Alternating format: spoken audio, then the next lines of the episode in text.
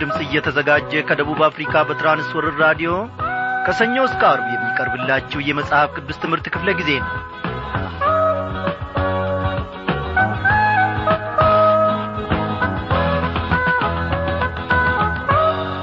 ትላንትናን የጠበቀን ዛሬንም ታድጎናልና ስሙን ለዘላለም እናመሰግናለን።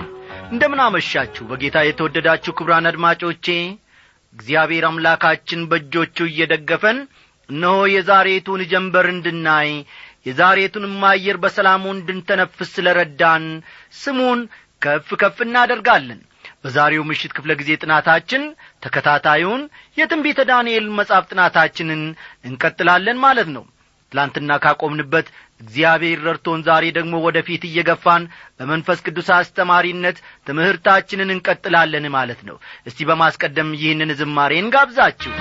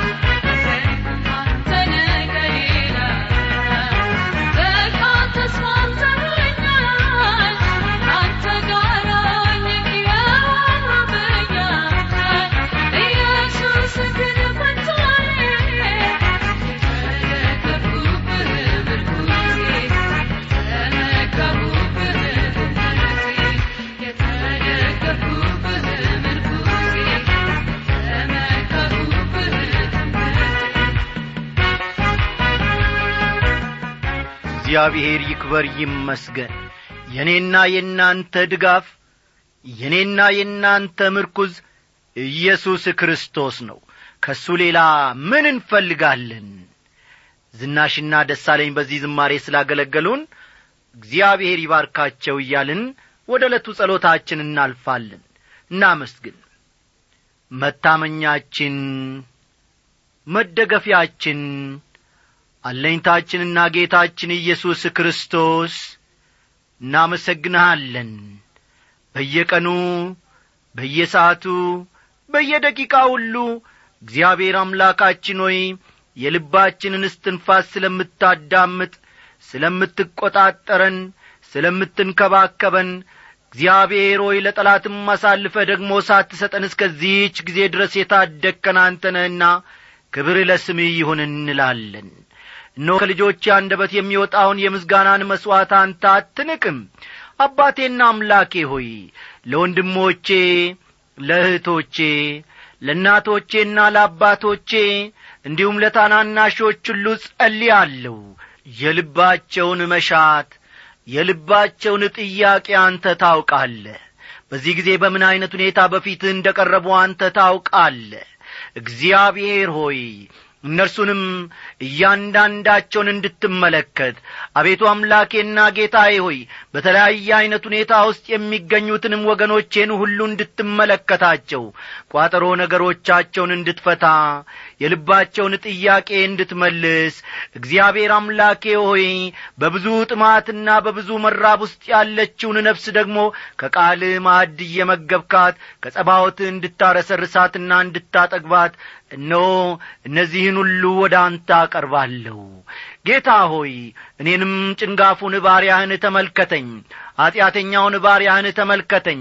ቃልህን በምናገርበት ጊዜ በዚህ ሁሉ ውስጥ በቅንነት በፍርሃት በመንቀጥቀጥ በፊትህ ቀርባለሁ እግዚአብሔር አምላኬው የሰጠኸኝን እንድሰጣቸው ደግሞ እንድትረዳኝ ልቤን ሁለንተናዬን ሁሉ እንድትነካ ከናፍርቶቼን እንድትነካ በዚህ ሳታምኜ ወደ አንተ ጸልያለሁ። ቃልህን እግዚአብሔር አምላኬ ሆይ ያለ መከልከል ከጸባዖት ላክልን። በደላችንንም ሁሉ ይቅር በለን። በጌታችን በመድኒታችን በኢየሱስ ክርስቶስ ስም አሜን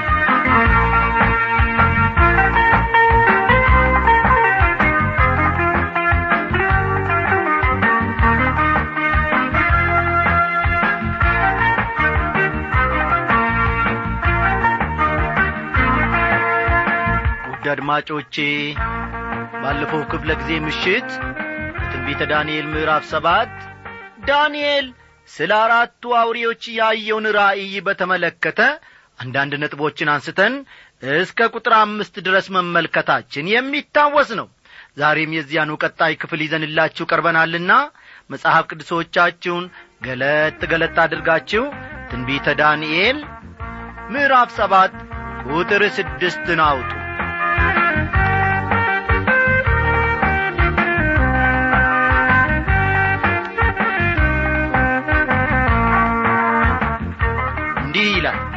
ከዚህም በኋላ እነሆ ነብር የምትመስል በጀርባዋም ሌላ አራት የወፍ ክንፎች የነበሯት ሌላ አውሬ አየው ለአውሬይቱም አራት ራሶች ነበሯት ግዛትም ተሰጣት ይላል። ነብር የሚለውን ግስላ ብሎ መተርጎም ይቻላል። ልብ በሉ። ነብር የሚለውን ቃል ግስላ ብለን መተርጎም እንችላለን። ይህ አውሬ ማጥቃት የሚፈልገውን እንስሳ በአስደናቂ ፍጥነት ተወርውሮ የማጥቃት ችሎታ አለው። ይህም የሚወክለው በትልቁ እስክንድር የሚመራውን የግሪክና የመቀዶንያ መንግሥት ነው የሚያመለክተው። አስተውሉ። ይህም የሚወክለው በትልቁ እስክንድር የሚመራውን በትልቁ እስክንድር የሚመራውን የግሪክና የመቀዶንያ መንግሥት ነው የሚያመለክተው። የግሪክና የመቀዶንያ መንግሥት ያመለክታል ማለት ነው። አራቱ የወፍ ክንፎች የሚለው አራት የወፍ ክንፎች የሚለው በድንገት ለማጥቃት የትልቁ እስክንድር ጦር ምን ያህል ፈጣን መሆኑን ነው የሚያመለክተው? ፈጠን ፈጠን እያላችሁ ነጥቦቹን ያዙ።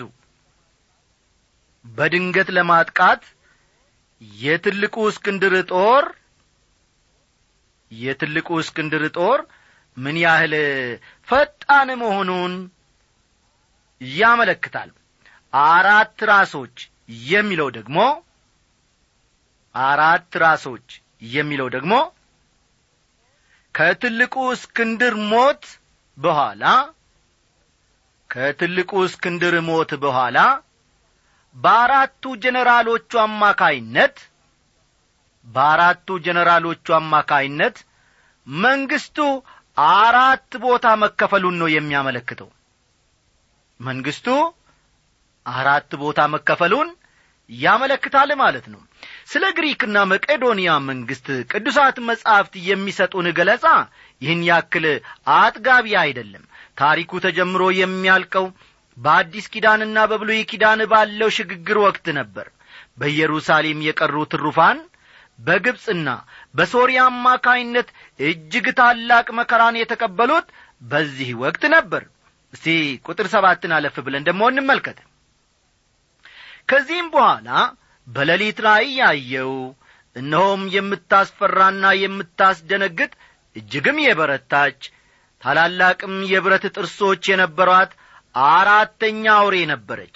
ትበላና ታደቅ ነበር። የቀረውንም በእግሯ ትረግጥ ነበር። ከእርሷም በፊት ከነበሩት አራዊት ሁሉ የተለየች ነበረች። አስር ቀንዶችም ነበሯት ይላል። ይህ ምንነቱን ለመግለጽ የሚያዳግት ባለ አስር ቀንድ አውሬ የሚወክለው ተመልከቱ። ይህ ምንነቱን ለመግለጽ የሚያዳግት በዚህ ክፍል ውስጥ የተጠቀሰው ባለ አስር ቀንድ አውሬ የሚወክለው የሮምን መንግሥት ነው። የሮምን መንግሥት ይወክላል ማለት ነው።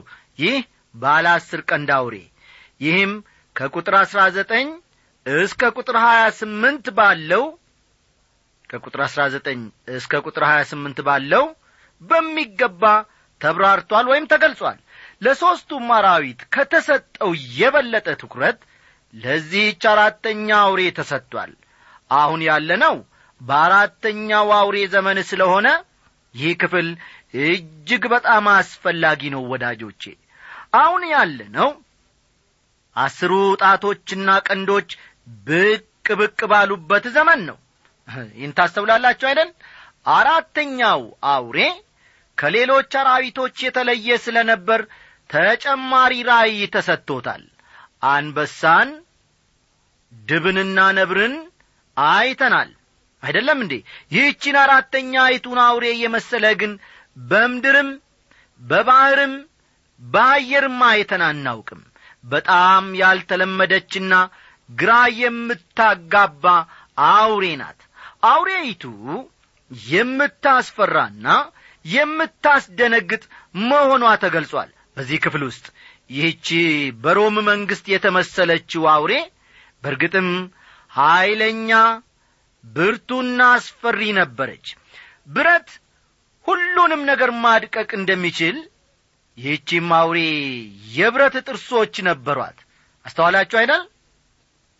ብረት ሁሉንም ነገር ማድቀቅ እንደሚችል ሁሉ ይህቺም አውሬ ምን ዐይነት ጥርሶች ነበሯት የብረት ጥርሶች ነበሯት።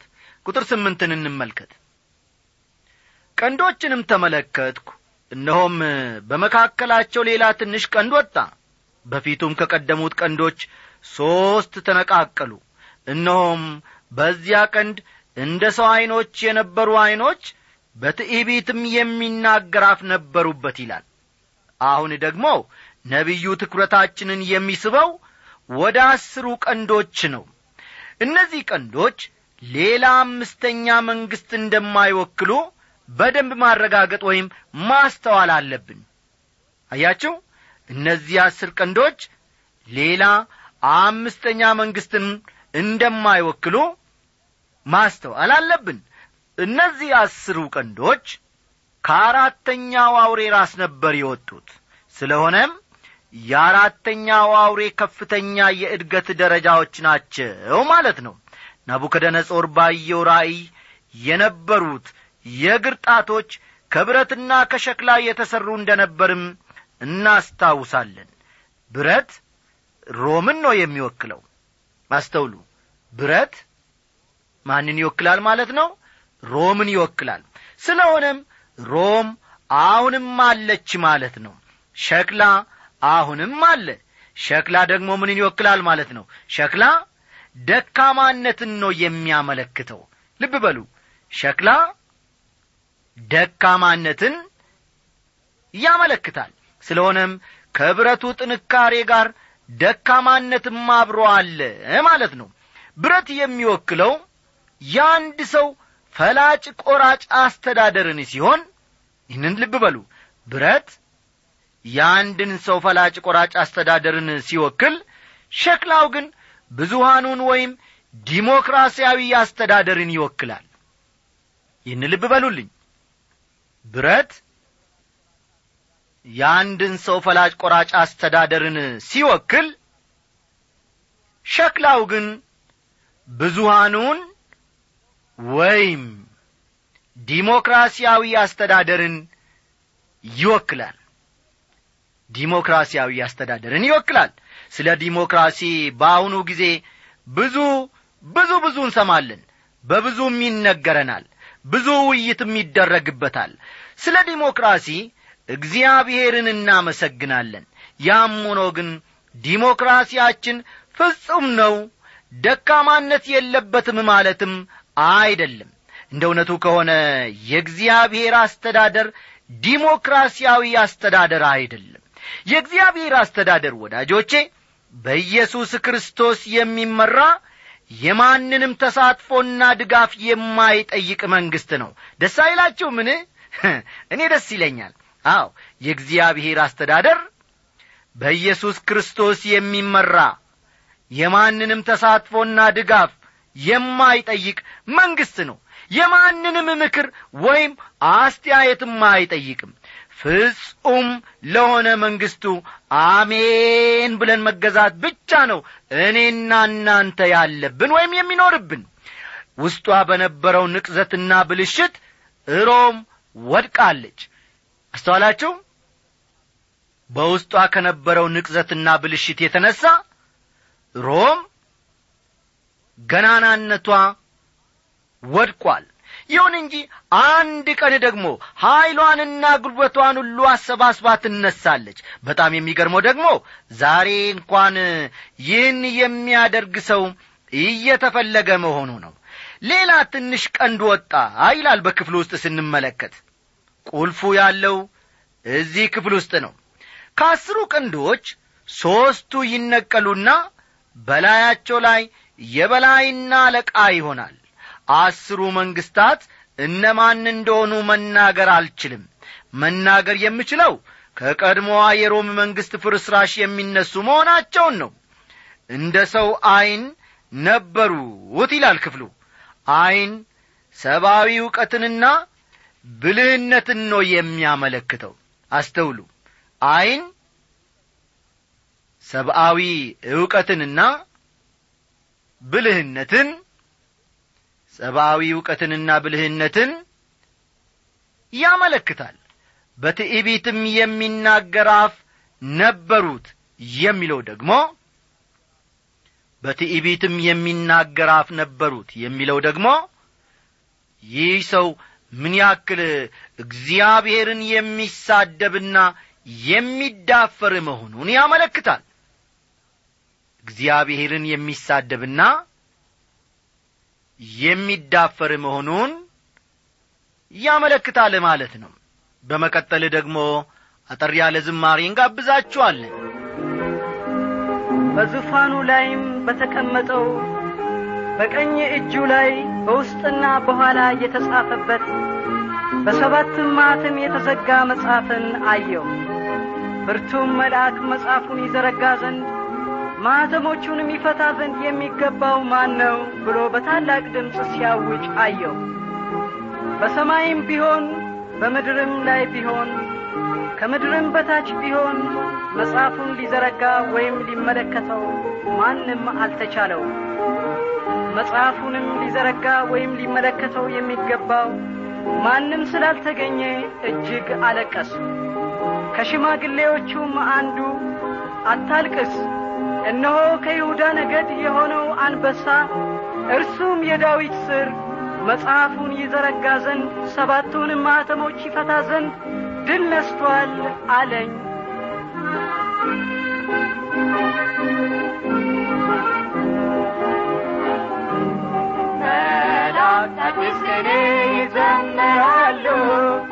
እያሉ መጽሐፉን ከፍተህ ማኅተሞቹን ትፈታትን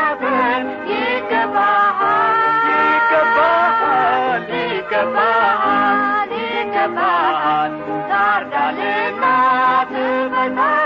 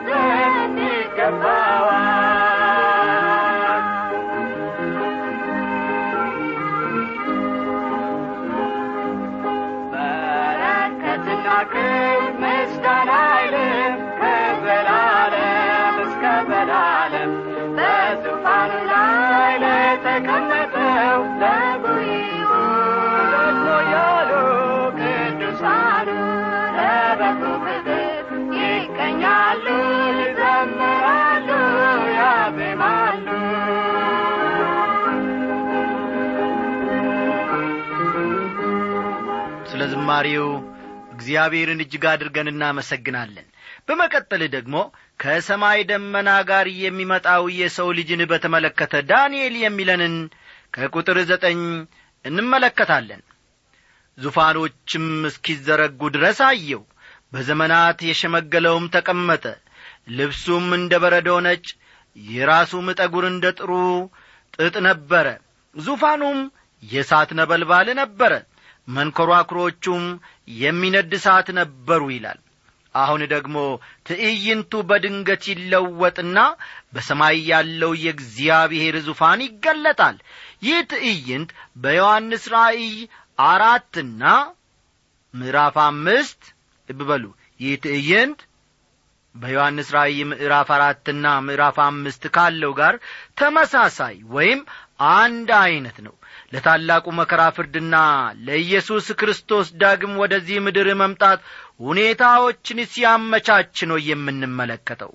ዙፋኖችም እስኪዘረጉ ድረስ አየው የሚለው ከራእይ ምዕራፍ አራት ቁጥር አራት ጋር ተመሳሳይ ነው። ልዩነቱ ዮሐንስ በዙፋኑ ፊት ያሉትን ሽማግሌዎችን ቁጥር ሲገልጽ ልብ በሉ። ዮሐንስ በዙፋኑ ፊት ያሉትን ሽማግሌዎችን ቁጥር ሲገልጽ ዳንኤል ግን ስለዚህ ነገር ምንም አለመናገሩ ነው። ምክንያቱም ትኩረቱ ቤተ ክርስቲያንና የወደፊት ሕይወቷ ላይ አልነበረምና ነው። በዘመናት የሸመገለው የተባለው በዚህ በቁጥር ዘጠኝ ውስጥ ማለቴ ነው ዘላለማዊው እግዚአብሔር ነው። በዘመናት የሸመገለው ተብሎ የተጠቀሰው ዘላለማዊው እግዚአብሔርን ሲያመለክት ነው። ልብሱም እንደ በረዶ ነጭ ነበረ ሲል ቅድስናውንና ጽድቁን ማመልከቱ ነው። ቅድስናውንና ጽድቁን ፈጠን ፈጠን በሉ ያመለክታል ማለት ነው። የራሱም ጠጒር እንደ ጥሩ ጥጥ ነበረ ሲል ደግሞ ዘላለማዊ ጥበቡን ማመልከቱ ነው። የራሱም ጠጒር እንደ ጥሩ ጥጥ ነበረ ሲል ዘላለማዊ ጥበቡን ያመለክታል ማለት ነው። ዙፋኑም የእሳት ነበልባል ነበረ የሚለው ደግሞ ፍርድን ያመለክታል። ዙፋኑም የእሳት ነበልባል ነበረ የሚለው ፍርድን ነው የሚያመለክተው። ራእይ ምዕራፍ አራት ቁጥር አምስትን ይመለከቷል። መንኰራኵሮቹም የሚነድ እሳት ነበሩ ሲል የሚነድ እሳት ነበሩ ሲል ደከመኝ ታከተኝ የማያውቀውን ዘላለማዊ የአምላክን ኀይልና ብርታት ማመልከቱ ነው። ደከመኝ ታከተኝን የማያውቀውን ዘላለማዊ የአምላክን ኀይልና ብርታት የአምላክን ኀይልና ብርታት ያመለክታል ማለት ነው። ሕዝቅኤል ምዕራፍ አንድ ከቁጥር አሥራ ሦስት እስከ አንድ ያለውን መመልከት ይቻላል። ሕዝቅኤል ምዕራፍ አንድ ከቁጥር አሥራ ሦስት እስከ ሀያ አንድ ቁጥር አስርን ደሞ እናንብብ። የእሳትን ፈሳሽ ከፊቱ ይፈልቅና ይወጣ ነበር። ሺህ ጊዜ ሺህ ያገለግሉት ነበር። እልፍ አእላፋትም በፊቱ ቆመው ነበር። ፍርድም ሆነ መጻሕፍትም ተገለጡ ይላል። ይህ የሚያመለክተው ለታላቁ መከራ ፍርድንና የክርስቶስን ወደዚህ ምድር መጥቶ የሺህ ዓመቱን መንግሥት ለመመስረት የሚደረግ ዝግጅትን እንጂ ከሺህ ዓመቱ ግዛት በኋላ ስለሚሆነው ታላቁ ዙፋን ፍርድ አይደለም። ራእይ ምዕራፍ አምስት ከቁጥር አሥራ አንድ እስከ አሥራ አራት ያለውን መመልከት ይቻላል። የዚያን ጊዜም ቀንዱ ይናገረው ከነበረው ከታላቁ ቃል ድምፅ የተነሣ አየው። አውሬይቱ እስክትገደል አካሏም እስኪጠፋ ድረስ በእሳትም ለመቃጠል እስክትሰጥ ድረስ አየው ይላል።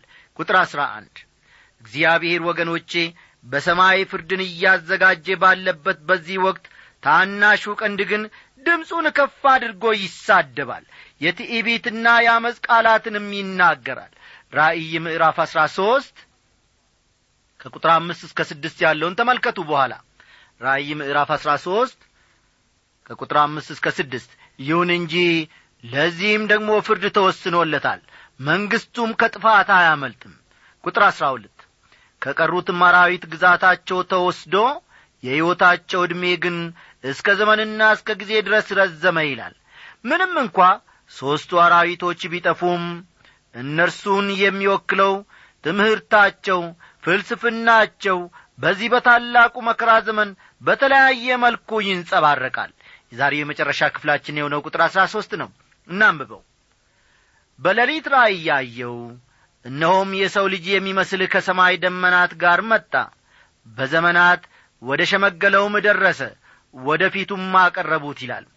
ከአረማውያን መንግሥታት ሥልጣንን በመውሰድ የእግዚአብሔር ልጅ ኢየሱስ ክርስቶስ መንግሥቱን በዚህ ዓለም እንደሚመሰርት ነው ይህ ጥቅስ የሚያመለክተው። አስተዋላችሁ? ይህ ጥቅስ ኢየሱስ መንግሥቱን በዚህ ዓለም እንደሚመሰርት ያመለክታል። ጌታ ኢየሱስ ክርስቶስ ለፍርድ በአይሁድ ሸንጎ አባሎች ፊት ቀርቦ በነበረበት ጊዜ ለቀረበለት ጥያቄ በሰጠው መልስ ይህን በመጥቀስ ነበር የተናገረው። ደግሞ ሊቀ ካህናቱ ጠየቀውና የብሩክ ልጅ ክርስቶስ አንተ ነህን? አለው። ኢየሱስም እኔ ነኝ። የሰው ልጅም በኀይል ቀኝ ሲቀመጥ በሰማይም ደመና ሲመጣ ታያላችሁ አለ ይላል። ማርቆስ ምዕራፍ አሥራ አራት ከቁጥር ስልሳ አንድ እስከ ስልሳ ሁለት ያለውን ተመልከቱ። በተወለደበት ጊዜም መልአኩ እርሱ ታላቅ ይሆናል የልዑልም ልጅ ይባላል ጌታ አምላክም የአባቱን የዳዊትን ዙፋን ይሰጠዋል በማለት ተናግሮለታል። ሉቃስ ምዕራፍ አንድ ቁጥር ሰላሳ ሁለትም መመልከት ይቻላል። ስለዚህም ወገኖቼ እጅ ሳይነካው ከተራራው ተፈንቅሎ የሚወርደው ድንጋይ የአሕዛብን መንግሥት ጨፍልቆ የራሱን የሚመሰርተው ጌታ ኢየሱስ ክርስቶስ ምሳሌ መሆኑን ከዚህ በቀላሉ መረዳት ይቻላል ማለት ነው። በመዝሙር መጽሐፍ እግዚአብሔርም አለኝ አንተ ልጄ ነህ እኔ ዛሬ ወለድኩ ይላል። መዝሙር ሁለት ቁጥር ሰባት መዝሙር ሁለት ቁጥር ሰባትን ተመልከቱ። እርሱ ሞትን ድል በማድረግ ተወልዷል ይህ ጥቅስ የሚናገረው ስለ ትንሣኤው እንጂ በቤተልሔም ስለ መወለዱ አይደለም። እግዚአብሔርን ስለዚህ ድንቅ አሰራሩ ወገኖቼ እጅግ አድርገን እናመሰግናለን። እንግዲህ ትምህርቱን አስመልክቶ ያላችሁን ጥያቄ ወይም አስተያየት በአድራሻችን በአሥራ ሦስት ስልሳ ስድስት አዲስ አበባ ብላችሁ ጻፉልን። ትምህርቱንና አገልግሎቱን በተመለከተም ደግሞ እንዲሁ በጸሎታችሁ መደገፍን አትርሱ። እግዚአብሔር ይባርካችሁ። በሰላም እደሩ እያልን ስንሰናበታችሁ እኔና ወንድሜ ቴክኒሻን አለማየው በፍቅርም በጋራ ነው። ሰላም። የከበደ እስከ ዛሬ ስፍራን ይዞ በመንገድ በቃ ሲለው አበቃለት ኢየሱስ ሕይወት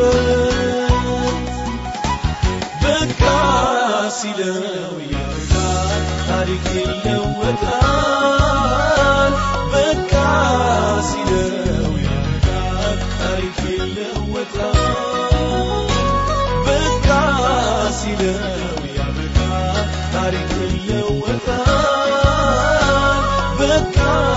brasileiro.